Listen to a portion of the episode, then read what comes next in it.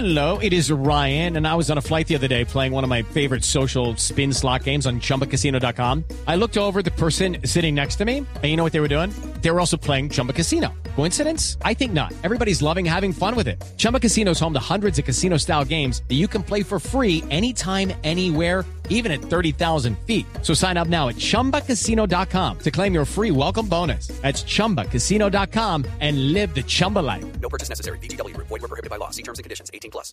Son las 8 de la noche. Aquí comienza Mesa Blue con Vanessa de la Torre. Ricardo Silva es el ganador del premio Biblioteca de Narrativa Colombiana, pero es sobre todo un hombre que tiene el don de la sensatez. Sus columnas en El Tiempo y en El País de España son aplaudidas, leídas, algunas criticadas, por supuesto, como toca con los columnistas, pero jamás ignoradas. Y tiene esto de la gente que escribe con grandeza, que es elocuencia, que le habla a un público que está tratando de comprender el mundo a su alrededor. Y bueno, la verdad que me da mucho gusto tenerlo en el programa de hoy, con todo lo que está ocurriendo en Colombia, en el vecino país, en el mundo. Bienvenido, Ricardo. Muchas gracias, Vanessa. Yo feliz de estar acá. Y felicitaciones por el premio, ¿no? Muchas gracias. ¿Lo tomó por bien. sorpresa? Pues eh, había estado en esa final dos veces antes. Sí, era- es- fue la tercera y Esta ya la era la tercera. Y entonces ya estaba hecho la idea de que se podía perder sin ningún problema. Pero entonces sí me tomó por sorpresa, me alegró mucho y además me, me sorprendió lo mucho que me alegró.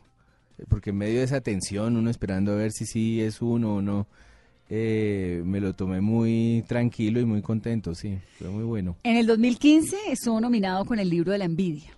Sí. Hubo un casi, ¿no? Y en casi, el sí. 2017, ya con Historia Oficial del Amor, también casi. También casi. Ahora, finalmente, con Cómo Perderlo Todo, pues gana este premio, que es un mérito tremendo. El de la envidia es un poco un homenaje a su papá, ¿no? El de la envidia es un libro que mi papá quería leer, que se imaginaba. ¿Por qué? Eh, porque él es, eh, era un em, fanático de la biografía que escribió Enrique Santos Molano de José Asunción Silva. Y él me la, me la recomendó y me la hizo leer. Y era un apasionado por la historia de Bogotá desde siempre.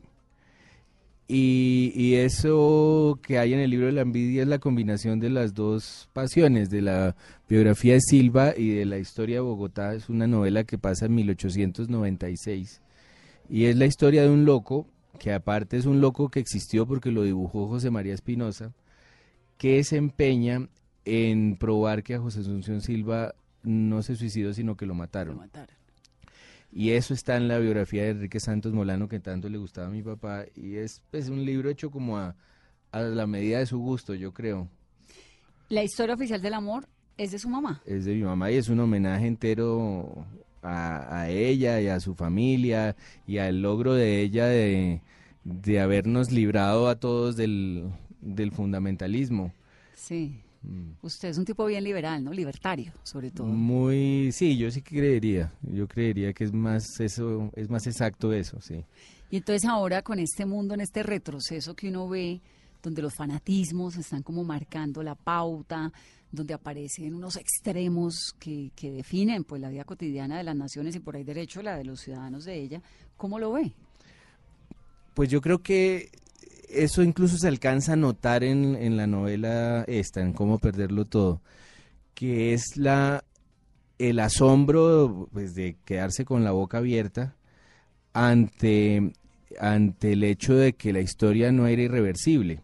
Hubo un momento en que todos dimos por sentado que el mundo iba a progresar, que la democracia, pues habíamos llegado al acuerdo de que era el mejor sistema para gobernar, eh, que no iba a pasar nunca más que un loco iba a subir al poder, iba a hacer lo que le diera la gana, iba a mandarnos a todos a, nuevas guerras.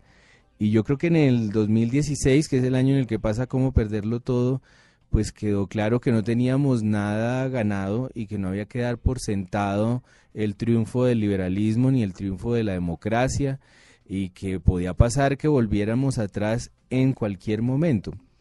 ¿Cómo perderlo todo? Es la historia de un profesor de filosofía, ¿no? Llamado Horacio Pizarro, ahora a preguntar por qué el nombre, que publica en su Facebook una investigación en la cual afirma que las mujeres que son madres son más inteligentes. Y él hace esto con un propósito único y es darle un empujón a su hija, que había estado embarazada, pero resulta que a partir de esta publicación al hombre le cambia la vida, lo pierde todo. Y entonces es una reflexión profunda sobre la- las redes sociales, sobre cómo nos relacionamos hoy en día entre nosotros, las relaciones de pareja, cómo el Instagram nos pinta un mundo al que todos queremos pertenecer porque es un mundo súper feliz, pero pues uno de pronto no es tan feliz como se ve en el Instagram. Es imposible, sí. Es imposible estar así de feliz sí. siempre y de bonito además, ¿no? Mm. Esos ángulos no existen en la vida real.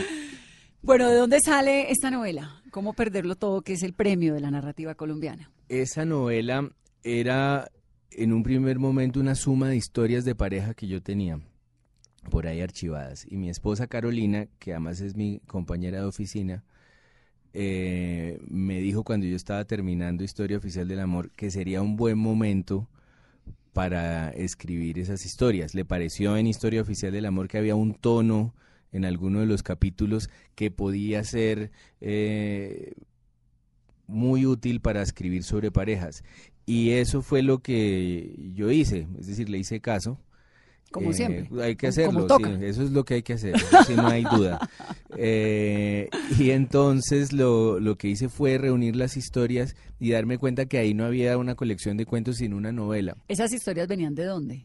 Que de historias que había oído, historias que se me habían ocurrido, eh, son dramas de parejas que son eh, muy posibles, pero tenían en común que son dramas muy de esta época.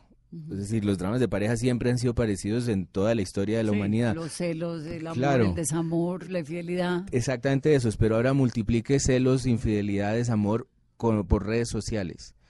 Todo lo que pasa con los WhatsApps, con los celulares de la pareja, eh, que, que se ilumine la pantalla del celular a las 2 de la mañana eh, de la pareja y uno se pregunte ¿Quién te está mandando un mensaje a las puede 2 a de la esta hora mañana? estar escribiendo.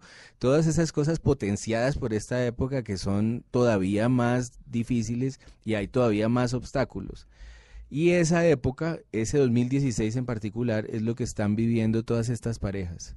Y están viviendo todas las noticias que arrancaron con muertes de famosos y terminaron con el crimen brutal de Juliana. Zamboni. Entonces todo eso se está viviendo mientras estas parejas sospechan, que es lo que pasa cuando las parejas están en crisis, que hay una vida mejor fuera de esa pareja. Todo eso está pasando eh, en la novela y el profesor, que es un tipo que va a cumplir 60, es mm, una buena guía para este mundo nuevo porque es un tipo que ya no lo entiende bien. Él, él llegó tarde a las redes sociales, eh, como decías, eh, acaba de publicar un post para animar a la hija y no se imagina que, que la gente le va a decir machista, misógino, violento, una cantidad de adjetivos que, mm, que son muy comunes en esta época en las que hay una lapidación por semana y a la gente le, la privan de su contexto constantemente. Pero además los interlocutores se volvieron cualquiera, ¿no? Que eso tiene sus ventajas y sus desventajas. Eso tiene un lado muy bueno, sí. Tiene un lado muy bueno y es que eh, uno puede leer y es mucho más democrático lo que se, Claro. se hace ahora y uno puede leer las opiniones de todo el mundo, es decir, la opinión de cualquier persona vale exactamente lo mismo Exacto. a, las- a la, a la- a la vista de un receptor en redes sociales. Tal cual, es, es tan bueno como que todo el mundo tenga ese poder y tan malo como que todo el mundo pueda abusar de ese poder. Sí. Puede ser un abusador del poder, como cualquier dictador o, o en términos de la vicepresidente dictador suelo, eh, que diga que diga yo voy a decir aquí lo que me da la gana, voy a injuriar, voy a calumniar, voy a inventarle a esta persona un par de cosas, que eso va a quedar ahí y unas flotando para de siempre. críticas que sí o sí terminan Claro. afectando, ¿no? Hay un pensamiento que siempre ha existido en la humanidad, que es el pensamiento de manada, que uno lo puede ver en las barras bravas y lo puede ver en los ejércitos de personas que luchan por una causa que en un momento dado se les olvida cuál era. Eso las redes lo pueden potenciar mejor que nunca y los políticos lo vieron muy pronto y lo han logrado ganar elecciones así, creando hordas furiosas. masas. Totalmente. Y es impresionante, es el, el- un grupo de gente que obedece antes de que le den las órdenes, que ya están listas. Ah, entonces, ¿a quién hay que darle duro esta semana? ¿A, a qué periodista que además está cada vez más Más de frecuente? moda, sí. Y, eh, y saltan y dicen cualquier cosa, dicen lo que toca decir y adiós el contexto, adiós los matices. ¿Es una estupidización de la sociedad o es qué? A mí me parece que es una masificación. De la estupidez. Sí, realmente. es un contagio de la tontería, claro, pero es eh, justamente la pérdida del, del individuo. eh, Pues sí, porque por un lado está el individuo afectado, claro. que termina con eh, todo su ser no expuesto, afectado y vulnerado, y por otro lado, pues la horda de un montón de gente que no se sabe si está pensando o no. Y que no tienen ni idea de, a- muchas ¿Quién veces es? de ¿Qué está pasando, de que por qué estamos peleando por- contra este, pero están asumiendo porque el- su equipo está así, es, es ser hincha, Sí. pero ¿Por hincha qué- enfermo. ¿Por qué el protagonista se llama Horacio Pizarro? Pues a mí me gusta mucho el apellido por, por mil razones. Me gusta el, el personaje histórico de la historia reciente, Carlos Pizarro. Eh, pero, pero sobre todo em, me parecía gracioso que en un momento nadie se diera cuenta que las iniciales de él era, eran HP y que en algún momento se pudiera usar para en contra de él. Algo que jamás en su vida le había pasado, porque este tipo era una eminencia. Eres de- un HP. Claro, Sí. sí. Es una eminencia de, de la filosofía en Colombia, un tipo reconocido en todas partes. Y, y hoy en día cualquiera puede ponerle en Twitter que sus iniciales son HP y se acabó su prestigio, se acabó su reconocimiento de 40, 50 años. Es, es una manera de, de resumir lo fácil que es hoy en día aniquilar. Sí. Eh, Ricardo, Horacio, el personaje de la novela, no entendía muy bien el mundo en el que estaba metido, no lo entendía, de hecho lo coge por sorpresa todo lo que le ocurre. Nuestra generación, porque usted y yo somos de la Mm. misma generación, no de los que tienen 30, sí, ni sí, 20, sí. ni 15, que esos son No, otra cosa. Sí, ellos ¿Estamos son otra cosa, entendiendo lo que ocurre en el mundo digital? Yo creo que eh, tenemos una pata en cada lado, porque, porque a veces lo tratan a uno los de las generaciones de abajo como si fuera un anciano y le hablan más duro y todo para que, para que oiga bien Ay, más claro. y más claro y todo eso. Pero la verdad es que llevamos 20 años con internet nosotros también. O sea, ya para 20 años después sabemos cómo funcionan los iPhones, Pero no los con Twitter. computadores. ni con- Pero nosotros tenemos eh, unos valores distintos, no, no en términos morales ni nada, sino como unas ideas distintas. Nosotros crecimos pensando en la idea de que había que hacerse un nombre, por ejemplo. Y uno entonces trabajaba muy duro y, y acumulaba trabajo y acumulaba días de trabajo hasta que el reconocimiento le llegaba a uno desde los demás. Hoy en día todo el mundo se gradúa a sí mismo de famoso, En 15 días y sin hacer nada. en sin 15 hacer días mucho. se da su propio nombre, se da su propia fama, se da casi su campaña publicitaria en sus redes sociales, lo cual yo no digo que sea mejor ni peor, sino que sí es otro mundo.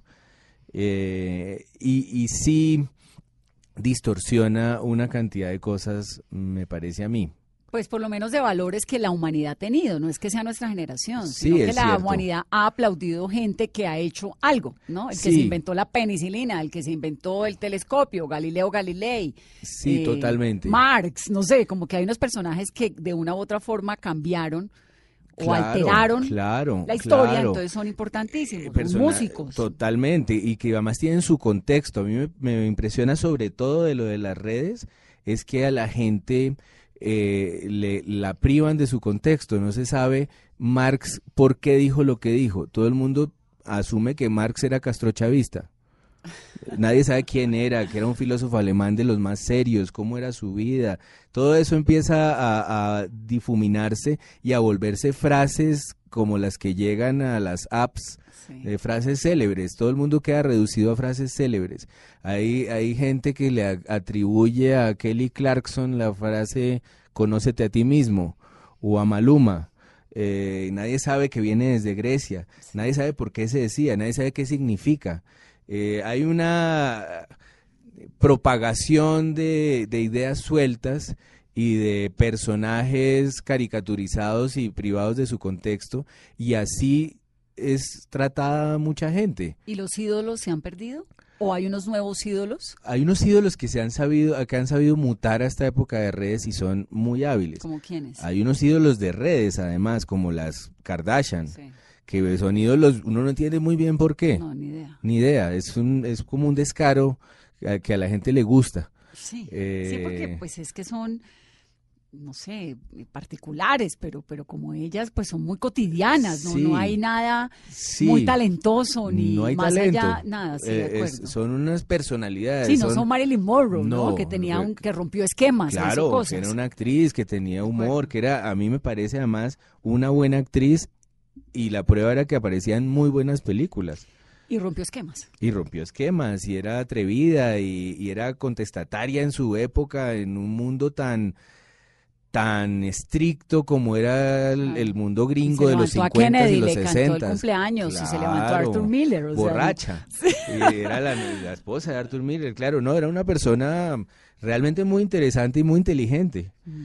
Y, y ese es un contexto que también se pierde. Ella llegó convertida en cartera a nuestros tiempos, en, en Moog, eh, como pasa con Audrey Hepburn, y son vidas apasionantes, gente brillante, que sí es triste de esta época de la propagación constante que se pierda. Y sí es una diferencia con las generaciones que vienen atrás, que son, en muchos casos, pues ahí, pues creo que todas las generaciones no son eh, uniformes y hay gente muy lúcida eh, y muy pegada a eso, a los valores democráticos, muy interesada por los contextos, pero sí las generaciones de, de atrás no creen en ciertas cosas, que en el lado bueno es no creer en jerarquías absurdas diferencias. y en diferencias como las que tenemos. Yo no creo que una gen- gente más jóvenes que nosotros tengan problema con, con las orientaciones sexuales, por ejemplo. Que eso está bien. Eso es muy bueno. bien.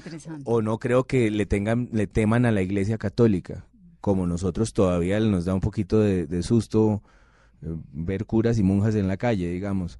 O, o- o les parece ridículo que uno hable de bipartidismo, o no entienden por qué uno tiene que hacerle caso a los políticos y, y enfurecerse con ellos. Ese es el lado bueno. Son contestatarios. sí. Ese es bueno, no, no acusar recibo de las jerarquías me parece lo mejor que tiene esas generaciones.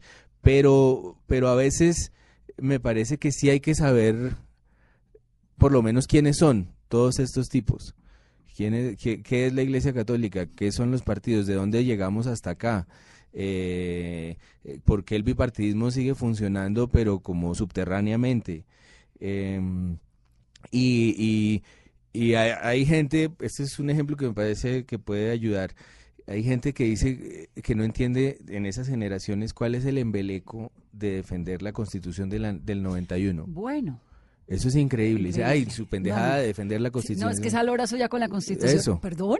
¿Cómo O así? sea, la constitución costó la historia del siglo XX de Colombia. un sangre montón, esa y- constitución. Y gracias a esa constitución hay unos avances y usted y yo somos iguales. Pero claro, ¿qué tal es la escena que ya no se entiende, eh, eh, que hay que explicarle a esa generación de una presidencia entre Álvaro Gómez, Horacio Serpa y Navarro Wolf? Sí, Eso es escalofriante cuando uno sabe la historia del siglo XX. sí. Y, y sí, más diciente no podía ser. Sí, pero es falta de inquietud, falta de ídolos, falta de conocimiento, falta de leer. Yo creo que es una época que tiene el riesgo de que todo lo pueda hacer uno mismo. Uno se puede graduar de famoso, uno puede eh, hacer con, en sus redes todo un espectáculo de uno mismo y, y entonces eh, creo que crea una dificultad nueva que se ve en los lectores nuevos, que es la imposibilidad de entender que cuando uno está leyendo, por ejemplo, un libro de otro, es un libro de otro y que eso es muy valioso, es lo que otro puede hacer y yo no puedo hacer. Y esa es la gracia. Ah, El lector acostumbrado a los blogs desde el principio, a editar sus propias fotos, a ponerles filtros desde chiquito, eh, todo el tiempo está pensando, ah, pero este libro yo lo hubiera escrito así, Claro. O yo hubiera hecho esto así, o esto no me gustó, voy a quitar esta frase.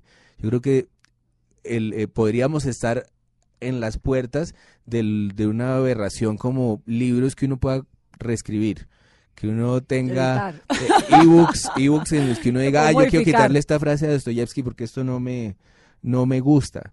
Y la gracia de los libros, por ejemplo, es esa, que hay los hermanos Karamazov tiene 300 páginas que uno dice, pero este tipo, ¿para qué escribió Sí, total, esto? Pero las otras 200 valen esta vida. Claro, otra. pero además esas 300 hay que aceptarlas porque así es el libro.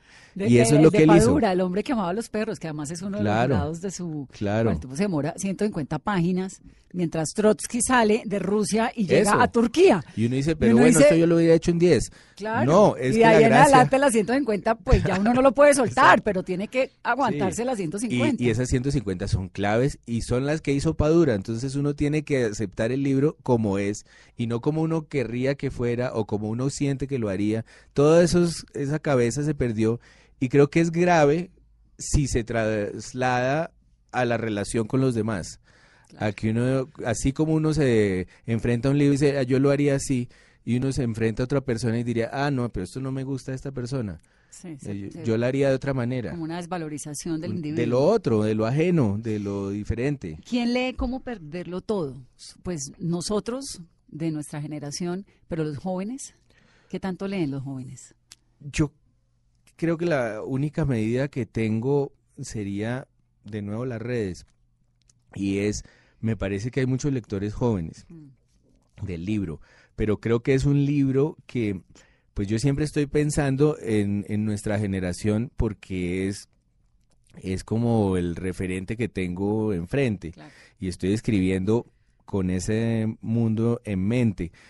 Pero creo que los viejos, o sea, los padres nuestros y la gente más vieja, entiende todavía eh, los textos de nuestra generación porque nosotros de alguna manera hemos sido muy gregarios de las generaciones de viejos.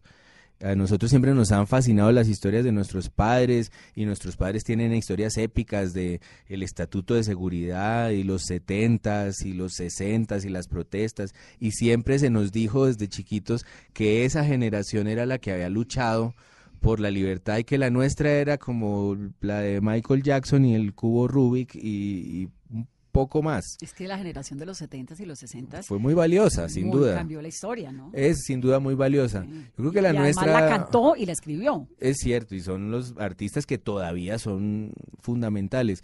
Pero la nuestra yo creo que es reivindicable. Yo creo que nosotros hemos ido eh, sacando la cara y, y poniéndonos al día en enfrentar las realidades sociales y políticas y como asumiendo un poco tarde, pero mejor tarde que nunca, el lugar de esas de esa defensa, de esos valores democráticos.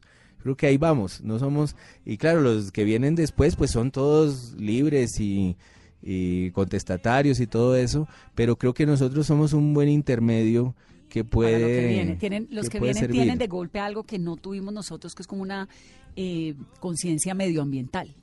Eso es me parece impresionante. impresionante, sí. A mis hijos, eh, yo creo que les va a parecer impensable todo lo que vaya contra el medio ambiente porque ya están educados Sí, para eso. Vienen como con ese chip. Sí, ya nosotros crecimos con eh, salas de cine en la que le pedían a uno el favor de que no fumara. Pero era un favor.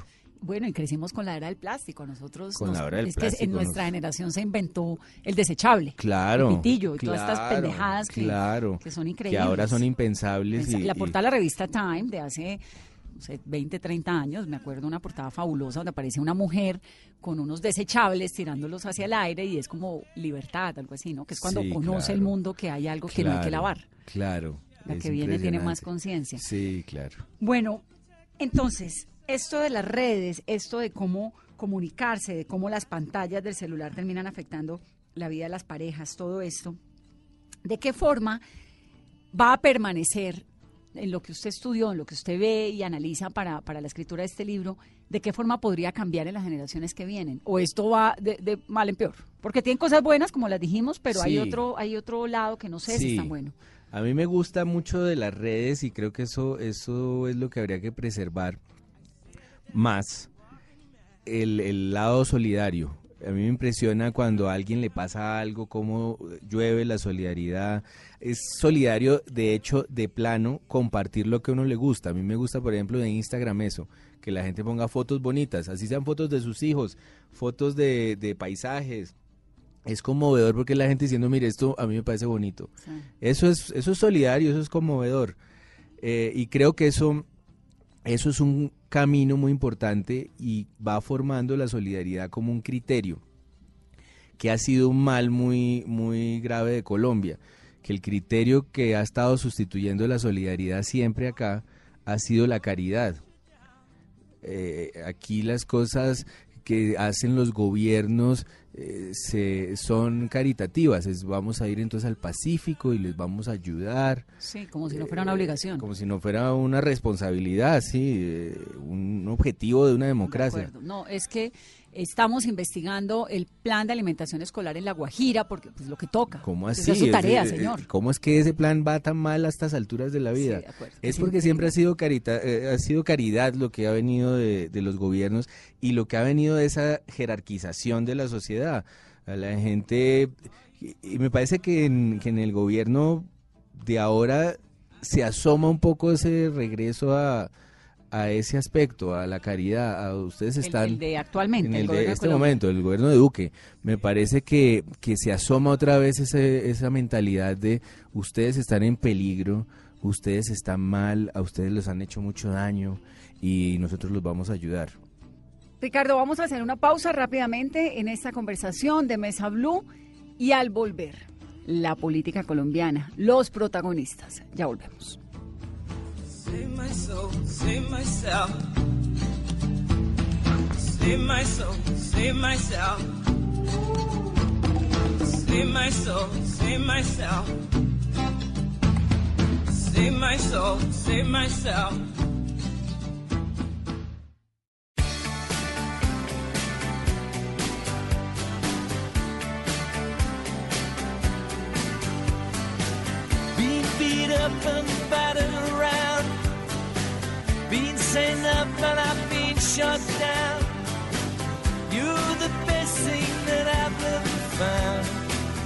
Continuamos en Mesa Blue, soy Vanessa de la Torre. Mi invitado de hoy es Ricardo Silva. ¿A usted le gusta el presidente ahora? ¿El presidente Duque?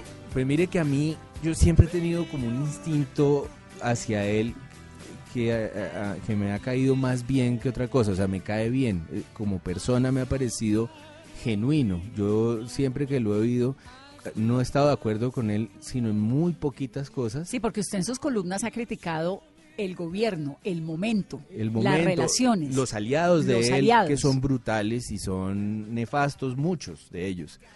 Eh, pero él a mí siempre me ha parecido que ha tratado de mantener un tono en favor de la democracia, el tono que tiene que tener un presidente que no, que no es... Em, eh, Incendiario. Incendiario, que trata de oír lo de los demás, que tiene cierto instinto a pactar acuerdos. Eh, eso me parece que eso a mí me daba cierto consuelo de que hubiera ganado, cosa que no quería de ninguna manera. Pero no quería por qué, por el regreso del uribismo. Porque es que era muy claro que él era muy pequeño comparado con sus aliados que era muy borroso su liderazgo dentro de ese grupo de gente que además desde su oposición de ocho años, desde las campañas del plebiscito y la campaña presidencial, habían, nos habían notificado a todos que venían en tono de venganza. Mm.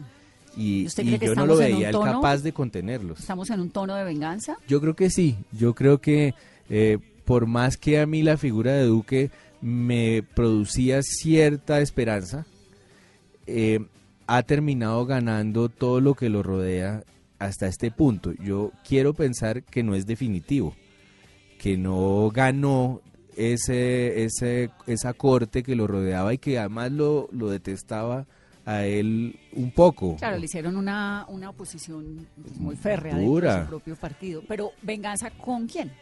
Pues yo creo que, que estos ocho años Em, en el que eh, todo el discurso del uribismo, de los ocho años del gobierno de Uribe, eh, todo ese discurso se fue revaluando en estos ocho años de Santos. Yo sí creo que la idea del conflicto armado en oposición a la idea del terrorismo triunfó. Yo sí creo que la sociedad colombiana fue resignándose a que sí, que que las FARC, la guerrilla, eran impensables e injustificables, pero que sí había habido un conflicto armado en Colombia y sí había un drama social Nos que había que desacostumbramos reconocer. a la guerra, ¿no? Nos desacostumbramos a la guerra y a querer vivir eh, pidiendo seguridad de parte del Estado y a, no y nos y rechazamos las armas y nos, eh, nos empezaron a repugnar las armas. Y yo creo que además eh, hubo un periodismo aunque esto jamás lo dirían los uribistas, hubo un periodismo mucho más libre de, de los políticos. Eh, durante Uribe había una tensión y una especie de unanimismo que es innegable. Yo creo que si uno mira la prensa de esos años, ve una cantidad de voces críticas contra Uribe, pero ve mucho más un unanimismo en esos años. Con O sea, Santos no había... segura porque uno, eh, pues es que los periodistas sacamos a relucir cuántos escándalos de la administración de Uribe, ¿no? También. Sí, sí, no, es cierto, hubo De la de mucho... Santos también, sí. pero digamos no. Hubo, hubo periodismo muy valeroso durante Uribe, yo no, pues, no lo podría Santoyo lo negar. sacamos los periodistas. Claro. eh, André Felipe Arias lo sacamos los periodistas. Claro, lo de, lo de las chuzadas, Las todo chuzadas salió de ahí. de Velázquez, Gis, todo eso, Medina, bueno, claro. todo salió por el periodismo, periodismo. Sin duda, sin duda. Pero creo que hubo como una distensión eh, durante Santos y ya no hubo tanto temor del periodismo que yo creo que sí hubo durante Uribe. Hubo una reacción desde el temor. Yo lo mido porque yo ah, escribía columnas de desojo que eran pues eh, de humor y divertidas y en un momento dado fue imposible usar ese espacio para algo que fuera que no fuera responderle a ese gobierno que estaba haciendo lo que le daba la gana con toda la sociedad. Eh, y creo que uno sí sentía que escribir en ese momento críticamente era un poco un riesgo. Eso, eso es lo que digo que luego con Santos se sintió mucho menos. Uno podía darle muy duro a Santos y yo no sentía que, Sí. que fuera a pasar nada raro. ¿Y ahora? Yo creo que se está volviendo a un clima en el que uno siente que, que uno está sumando eh, columnas para que lo deteste una gente que no es, que no es democrática. Eh, y, y creo que se está volviendo un poco a ese tono que era justamente lo que temían los paranoicos que iba a suceder. Sí, que ocurriera. Y que uno decía, no, pero espérense. Pero es- cuando usted me dice que no quería que ganara eh, Duque por todo lo que tiene o tenía a su alrededor, ¿hubiera preferido que ganara Petro? Es- esa era el- la pregunta terrible de estas elecciones. A mí, yo le puedo decir que yo estoy de acuerdo con Petro en muchísimas cosas eh, eh, y que con Duque en muy pocas cosas. Y en esa medida yo me lo, tom- me lo tomé lo más racional que pude. Dije, yo terminé votando por Petro. Dije, en, en el plano de las ideas, pues este señor dice una cantidad de cosas con las que yo estoy de acuerdo. ¿Cuál era el riesgo con Petro? Que a mí me pareció que fue un alcalde muy malo y que, y, y que, mm, y que me parece un tipo con ideas muy interesantes, pero me parece un tipo que no es de fiar tampoco. Yo no, yo no confío en él. Eh, pero terminé votando por él porque sus ideas pues eran, eran muy- estaban mucho más cerca. ¿Qué tan grave mías. es lo que está ocurriendo con Venezuela? Digamos, ¿hasta dónde usted que dice que eh, le gusta algunas cosas de Duque, etcétera? En, una, en el debate con Noticias Caracol, Duque fue muy contundente diciendo que no estaba de acuerdo bajo ninguna condición eh, con una intervención militar eh, a Venezuela y todo esto. Y esa declaración pues ha salido a relucir en medio de este contexto en el que uno en realidad no Mm. tiene ni idea qué va a pasar ahorita a la medianoche, ¿no? Mm, sí, de acuerdo. ¿Qué opina usted? Pues a mí me, me tenía tranquilo que el discurso del gobierno, del presidente y del canciller insistía mucho en la idea de que no iba a haber ninguna acción militar y repetía, a mí me parece que acertadamente, la idea del cerco diplomático, ¿Qué está pasando? ¿no? que me Bien. parece que lo han llevado a cabo y me parece que Estados Unidos, a pesar de las noticas del asesor en De John el, Bolton. de John Bolton en el, en el blog amarillo, La coincidencia. Sí, de la cosa tan rara que es esa, eh, la señal tan rara. Me parece que hasta Estados Unidos ha insistido en un cerco diplomático y ha sido, y ha sido su camino. Pero, pero sí me parece que hay mucha gente loca e insensata asusando a todas las partes para- para armar una intervención militar y me parece como todo con, eh, con la figura del presidente, el gran enigma de él hasta dónde puede contener a esas fuerzas que lo rodean. Él solo, con su co- cosa bonachona, de tipo que lee novelas, con sus convicciones. Yo, yo creo que él es un tipo que cree en, en la democracia. demócrata. Yo sí creo, eh, y se le ve, pero yo- hasta dónde él, que uno lo ve de la generación de uno, va a poder, incluso más chiquito, va a poder contener a estos varones de la guerra, encima, sí. a estos tipos que hablan con sangre en la boca. Es que es- hay una fascinación por eh, la brutalidad y una des- eh, un desdibujamiento del drama humano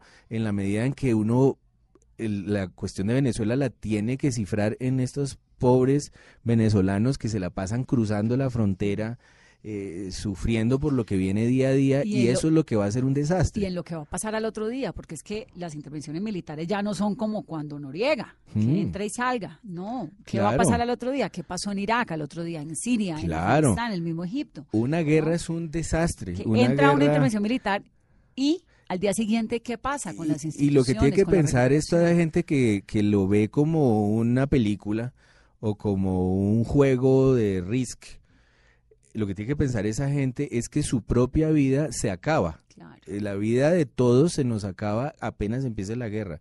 Es la vida dentro de la guerra. Me, me aterra el solo escuchar la palabra guerra y en esta conversación que estamos teniendo uno llegar a estos límites. ¿no? Imagínese, También además- es que Maduro ha llegado a unos límites. No, Maduro es un demente y, y el camino de él digno y humano y de persona que será juzgada por la historia tendría que ser irse. Creo que le han abierto además todos los caminos diplomáticos, incluso, eh, incluso no diplomáticos, incluso descaradamente le han estado diciendo fresco. ¿Qué quiere? ¿Inmunidad, plata? Fresco, Pida. le damos juegos, eh, un Una apartamento, haga lo que quiera, pero váyase. Yo creo que él debería hacerlo y, y yo creo que va a ser una figura juzgada por esta decisión de aquí en adelante. De acuerdo. Hasta aquí es una historia, de aquí en adelante Sí. es otra. Me sorprendió lo de Carolina, su esposa, que es su compañera de oficina. Sí, eh, ella trabajó mucho tiempo en las editoriales y, eh, y, eh, o sea, en esas oficinas, pero como tenemos hijos chiquitos, eh, le entró ganas de trabajar en la casa y sigue trabajando con las mismas editoriales y haciendo los mismos libros, pero en la casa y entonces tenemos una oficina como de, de cubículos. Eh, somos respetuosos compañeros de ¿Y qué oficina. tal es uno convivir en la oficina con la señora? Bien, es eh, eh, sí es sí suena como a un reto, incluso como a un reality, eh, pero Conviva con su conviva pareja. con su pareja y poner cámaras todo el día. Claro. Pero nos va muy bien, nos entendemos muy bien y como ambos tenemos mucho trabajo, es nos empuja que el otro está ocupado a tratar de dar resultados eh, por el lado de uno. Claro. ¿Y es fácil ser intelectual en el mundo de hoy? Pues la palabra es complicada, pero yo creo que, que, mm, que creo que es una responsabilidad en todo caso que hay que, que asumir.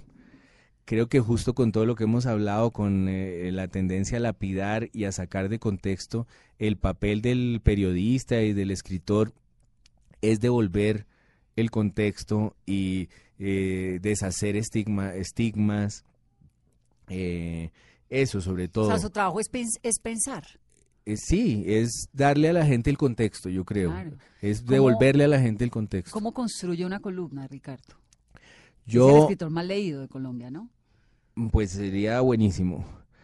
Eh, pero una columna tiene un proceso casi que dependiendo del- de, lo que se va a decir, pero en general para mí es un trabajo de un día entero eh, de escritura y en, re- y en, y en los otros días de estar al día y estar atento y de estar leyendo y ver los giros que tiene eh, cada noticia. Por ejemplo, el drama terrible del atentado, que en un primer momento fue presentado como la historia de un kamikaze que se estrellaba contra un muro. Así, Entonces nos puso una Claro. cantidad de cosas eh, a tambalear. La seguridad Sí. de la brigada, eh, la posibilidad de un kamikaze en Colombia. ¿Cómo puede ser un kamikaze a estas alturas? ¿De dónde vino? Eh, tenía una identidad, luego tenía otra, tenía una, una, apariencia física, luego tenía otra. Y eso en términos de la escritura de una columna implica tres frases que hay que cuidar mucho porque uno puede arrancar la frase diciendo un kamikaze se estrelló contra la escuela eh, General Santander. Ya está mal la frase. Entonces uno tiene que poner, yo terminé cambiando kamikaze por un imperdonable. Ese fue el, fue más útil, claro, porque Kamikaze no estaba confirmado que lo fuera. No, yo dije, ¿qué tal que esto no sea cierto? Porque empezaron a decir que había cámaras, que no, que había dado una vuelta. Eh, todas esas, esas minucias de la noticia que en, estas noticias brutales se pierden, todos esos matices. Yo creo que la labor, y eso sí es una labor intelectual, es tener cierta paciencia con la noticia, estar eh, dándole tiempo a la noticia con el agravante de que uno, los medios serios como Caracol, como Blue, como RCN, como El Tiempo, como El Espectador, siempre vamos a llegar tarde en esta época. Mm. Porque vamos a tener la obligación de confirmar un poco más. No es esto tan efímero y tan inmediato en las redes. Eh, no, un ejemplo que me parece muy diciente del, del drama del periodismo, entre comillas, es justamente el crimen de Juliana Zamboní que apenas se supo, ya las redes estaban diciendo quién había sido, cuándo había sido y reclamándoles a los medios que dijeran. Entonces, me acuerdo que al tiempo le decían, ustedes están encubriendo al asesino y en el tiempo lo que estaban diciendo es necesitamos confirmar. Déjeme por lo menos saber que sí es. Entonces, el tiempo llega una hora tarde y, hay una hora de gente diciendo que hay algo, una conspiración secreta Pero eso sabe que me gusta, eso es algo que me gusta las redes, porque las redes, por más que uno se ha metido, que mande noticias todo el día, que se comunique, etcétera, la gente confía en la credibilidad de ciertas personas más que la de ciertos medios. Sí, eso sí ha pasado, eso sí ha pasado. Hay, hay unos periodistas en los que todo el mundo cree y uno sabe que no van a salir con una barbaridad que se demoran, pero por ejemplo con lo del atentado me mandaron un montón, pero ¿por qué no dice? Porque, porque pues no hay nada, ¿qué voy a decir? Hay que esperar a ver, lo que la fiscalía dijo, lo que el video está, espérese a la ver. La gente decía que era el ELN ahí mismo, y uno dice, pero un momento, eh, uno, yo asumí que era el ELN cuando salió el comunicado. Exacto porque eh, no por eh, ser infame con el gobierno ni nada, pero eh, es labor del periodista no asumir la versión oficial. Sí, esa, digamos, eso es como lo primero. No estoy segura la versión oficial. Esto dice el gobierno, espérese a ver. Y lo del ELN, pues que fue espantoso, obviamente, afortunadamente rápido, porque fue el lunes, se lo se lo eh, asignaron, ¿no? Entonces esto le dio un poquito como al país la tranquilidad de, en medio de toda esta zozobra de si hay una, un autor que si hay un autor y si era cierto y alivió un poco la, la mm, sensación de que uno no sabía bien qué le estaban contando. Sí, porque hubo mentiras innecesarias.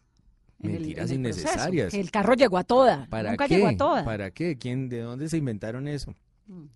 ¿Qué sentido tenía? Ninguno. Ricardo, ¿qué lee? Yo últimamente he estado leyendo muchas biografías, eh, me, me, volví como aficionado a las biografías y usualmente de directores de cine y de músicos Woody Allen todavía le Woody Allen me gusta mucho, sí, claro. Con todos sus escándalos. Porque le conozco el contexto, porque sé que, que era un caso juzgado eh, e investigado que luego se aprovecharon las redes para reabrirlo en el tribunal de las redes. ¿Cuál es la verdad sobre ese caso de Woody Allen, lo que usted ha encontrado que es? Pues yo he leído las biografías y es, eh, de él con mucho juicio e incluso escribí una para una colección de Panamericana. Y la verdad sobre él es que, mm, que su caso fue... Su biografía. Así se llama. Fue investigado su caso por las autoridades a fondo durante meses y las autoridades concluyeron que él no había abusado de su hija, que era la acusación que le hacía eh, su novia, él no se casó con Mia Farrow, eh, y, su novia lo acusaba de haber abusado de la hija que habían adoptado juntos. Esa se investigó a fondo eh, por autoridades pues de Nueva York, de los estados que estaban involucrados en el caso, y todos concluyeron que no había abusado de ella y se cerró el caso. Eso es el año 92. él tuvo entonces una vida odiado por muchos por haberse ido con la hija de su novia. lo cual es discutible y uno puede decir que es una barbaridad y, y, y asquearle y lo que uno quiera. Pero él es, era, eh, quedó inocente de los cargos penales, digamos, es un hombre inocente. Pasaron 25 años haciendo películas maravillosas y eh, las redes revivieron el caso ¿Y el hijo? cerrado. El hijo Mía, ¿no? claro, lo revivió. Me parece que desde el punto de vista de acabar con una persona es, es una jugada maquiavélica y brillante. ¿A usted le sigue encantando? eh, Me encanta, me parece un, un gran director. eh, digamos, no le doy vueltas a eso, a que se haya ido con la hija de su novia, ni Sí, eso es un, eso es un tema, pues, digamos, pues que yo, no es lo ideal, gracias. yo pues no lo haría, digamos, pero no es, no, no es mi problema, digamos, mi problema sería si él, No es el caso del abuso. Exacto, mi, mi problema sería si él hubiera abusado de alguien Sí. y creo que también sería todo discutible de otra manera. Ahora, eh, ¿le gustan las biografías? ¿Qué más? ¿Qué otro personaje? Usul- Las que me he leído últimamente eh, eh, son de Paul Simon, de Martin Scorsese, y me leí una de mm, Paul McCartney, y me parecieron buenísimas todas. Realmente ese tipo de gente me, me parece que, le, que trae, que carga con la historia, y, y leer las vidas de ellos como que le reconstruye la historia desde muchos ángulos. Yo tengo siempre una inquietud eh, muy personal de cómo enseñarle a los niños que hay que leer, porque honestamente creo que el- hay una diferencia, que el mundo se diferencia entre la gente que lee y la que no lee. Hmm. Porque el que lee entiende unas cosas, el que no, pues no, ni mejor ni peor, no sé, es Sí. distinto. Eh, su papá le leía chiquito, su mamá le leía Sí. chiquito. ¿Usted cree que eso fue determinante en su pasión por la literatura o qué fue? Yo ¿Cómo sí le enseña creo. uno a los jóvenes y a los niños que tienen que leer? Yo ¿Para sí qué sirve creo. leer? Yo sí creo que mis, mis guías y los que me, me convencieron de leer son mis papás que me leían y mi hermano que era un lector eh, intimidante. Uno lo veía leyendo Dostoyevsky a los 14 años y firmando cosas ahí, eh, anotando, sí, muy cierto. el drama del hombre con- contemporáneo, cosas así, y uno quedaba aterrado. Eh, y creo que ellos me fueron recomendando los libros que tocaba, para la edad en que tocaba. Claro. Y yo sí creo que, que leer lo- le enseña a uno a leer todo, no solo los libros, sino las películas, Y la el vida, mundo, los hechos, los periódicos. Eh, leer es, en el fondo, siempre leer entre líneas. Y eso sí lo aprende a uno es desde los libros con mucha mayor facilidad. ¿Lee digital? Sí, yo leo digital sin problema, pero las novelas y, y esto, las biografías, termino prefiriendo los libros. No sé si es una cosa generacional. Sí, yo creo. Yo puedo leerme todo, lo- la revista, los periódicos, todo, pero el libro Sí. toca... Sí, yo los periódicos los puedo leer también sin, sin mucha culpa. Y me pasa lo mismo con los discos. Eh, tengo discos y tengo una colección de discos grandes De- y es medio ridícula. la De, gente, de vinilo? De vinilo tengo algunos, eh, buena colección, pero tengo CDs muchos. Y la gente que va a la casa ya le parece medio triste. Lo miran a uno como con vergüenza. Decrépito. Sí, y tengo un montón de DVDs. eh, eh, y también a la gente le parece, pero qué inutilidad. Sí, no, lo del DVD Sí. ya me parece. Sí, yo tengo un montón de DVDs y sigo comprando DVDs. Conozco gente también con el DVD, Sí, las películas infantiles. Sí, que además es absurdo porque en internet están todas. No, pero tiene su romanticismo. Bueno, Sí, tal vez la porque somos cajita. unos amargados, pero Sí. tiene su romanticismo. De tocar a Dumbo. Claro, de tener ahí a Dumbo, de sacar las cinco posibilidades y escoger una. Todo eso tiene su Sí, pero era medio ridículo porque entonces Dumbo viene en Dumbo digital, Dumbo DVD, Dumbo CD, Dumbo no, No. sé qué, y toda la misma, y vienen cinco una discos. bobada y muchas veces se ve mucho mejor en digital porque los discos se van gastando. O se queda parado en la mitad porque se está queda rayado. parado, el DVD se para mucho, es algo que no se habla. La, la humanidad no ha hablado mucho de eso, me parece, de cómo los DVDs se trancan constantemente. Entonces tiene que sacarlo Sí. uno y Hay como una vergüenza, hay un tabú. La gente no quiere reconocer que su DVD se traba. Ricardo, terminemos con frases inmarcesibles. Una frase para Iván Duque. Ay, Duque, yo lo que eh, es casi una plegaria porque pueda ser el mismo. Marta Lucía Ramírez. La sorpresa de que su sensatez tenga tantos, tantas eh, riesgos de fracasar. Lo del dictador suelo fue fuerte. ¿no? Fuerte, feo. Lo de decirle A a... Caracol que no dijeran que ¿Qué por qué le decimos presidente y no dictador o decirle amargada a una columnista del espectador. Bueno, también. Eso, eh, cuando un vicepresidente o una vicepresidente decía esas cosas. Qué lástima, porque ella me- siempre me ha parecido sensata. Es una mujer muy sensata. Sí, y- Sí. pero tiene unos eh, pies de página esa sensatez que, que son que son tristes. Juan Manuel Santos. Juan Manuel Santos me parece eh, una sorpresa, realmente. Yo pues no estoy de acuerdo con el lado de su gobierno ñoño, el lado ñoño Elías de su gobierno, Mm. pero me parece que obró bien. Germán Vargas Lleras. Germán Vargas Lleras me parece una figura de los años 40. Álvaro Uribe. Álvaro Uribe me parece un karma. Sergio Fajardo. Sergio Fajardo me parece una esperanza y, y me encantaría eh, que concretara más lo que dice siempre. Después de Tibio.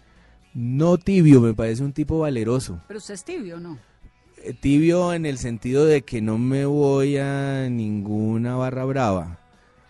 Pero me parece que es que lo, lo que distorsiona la palabra tibio es, es la idea de que hay una cantidad de gente que está defendiendo es los valores democráticos. Sí, sí, sí. Sí, como no tomar unos partidos radicales frente a No, situaciones. que el partido radical que se está tomando es la democracia. Todo lo que, lo que amenace la democracia no, no nos gusta.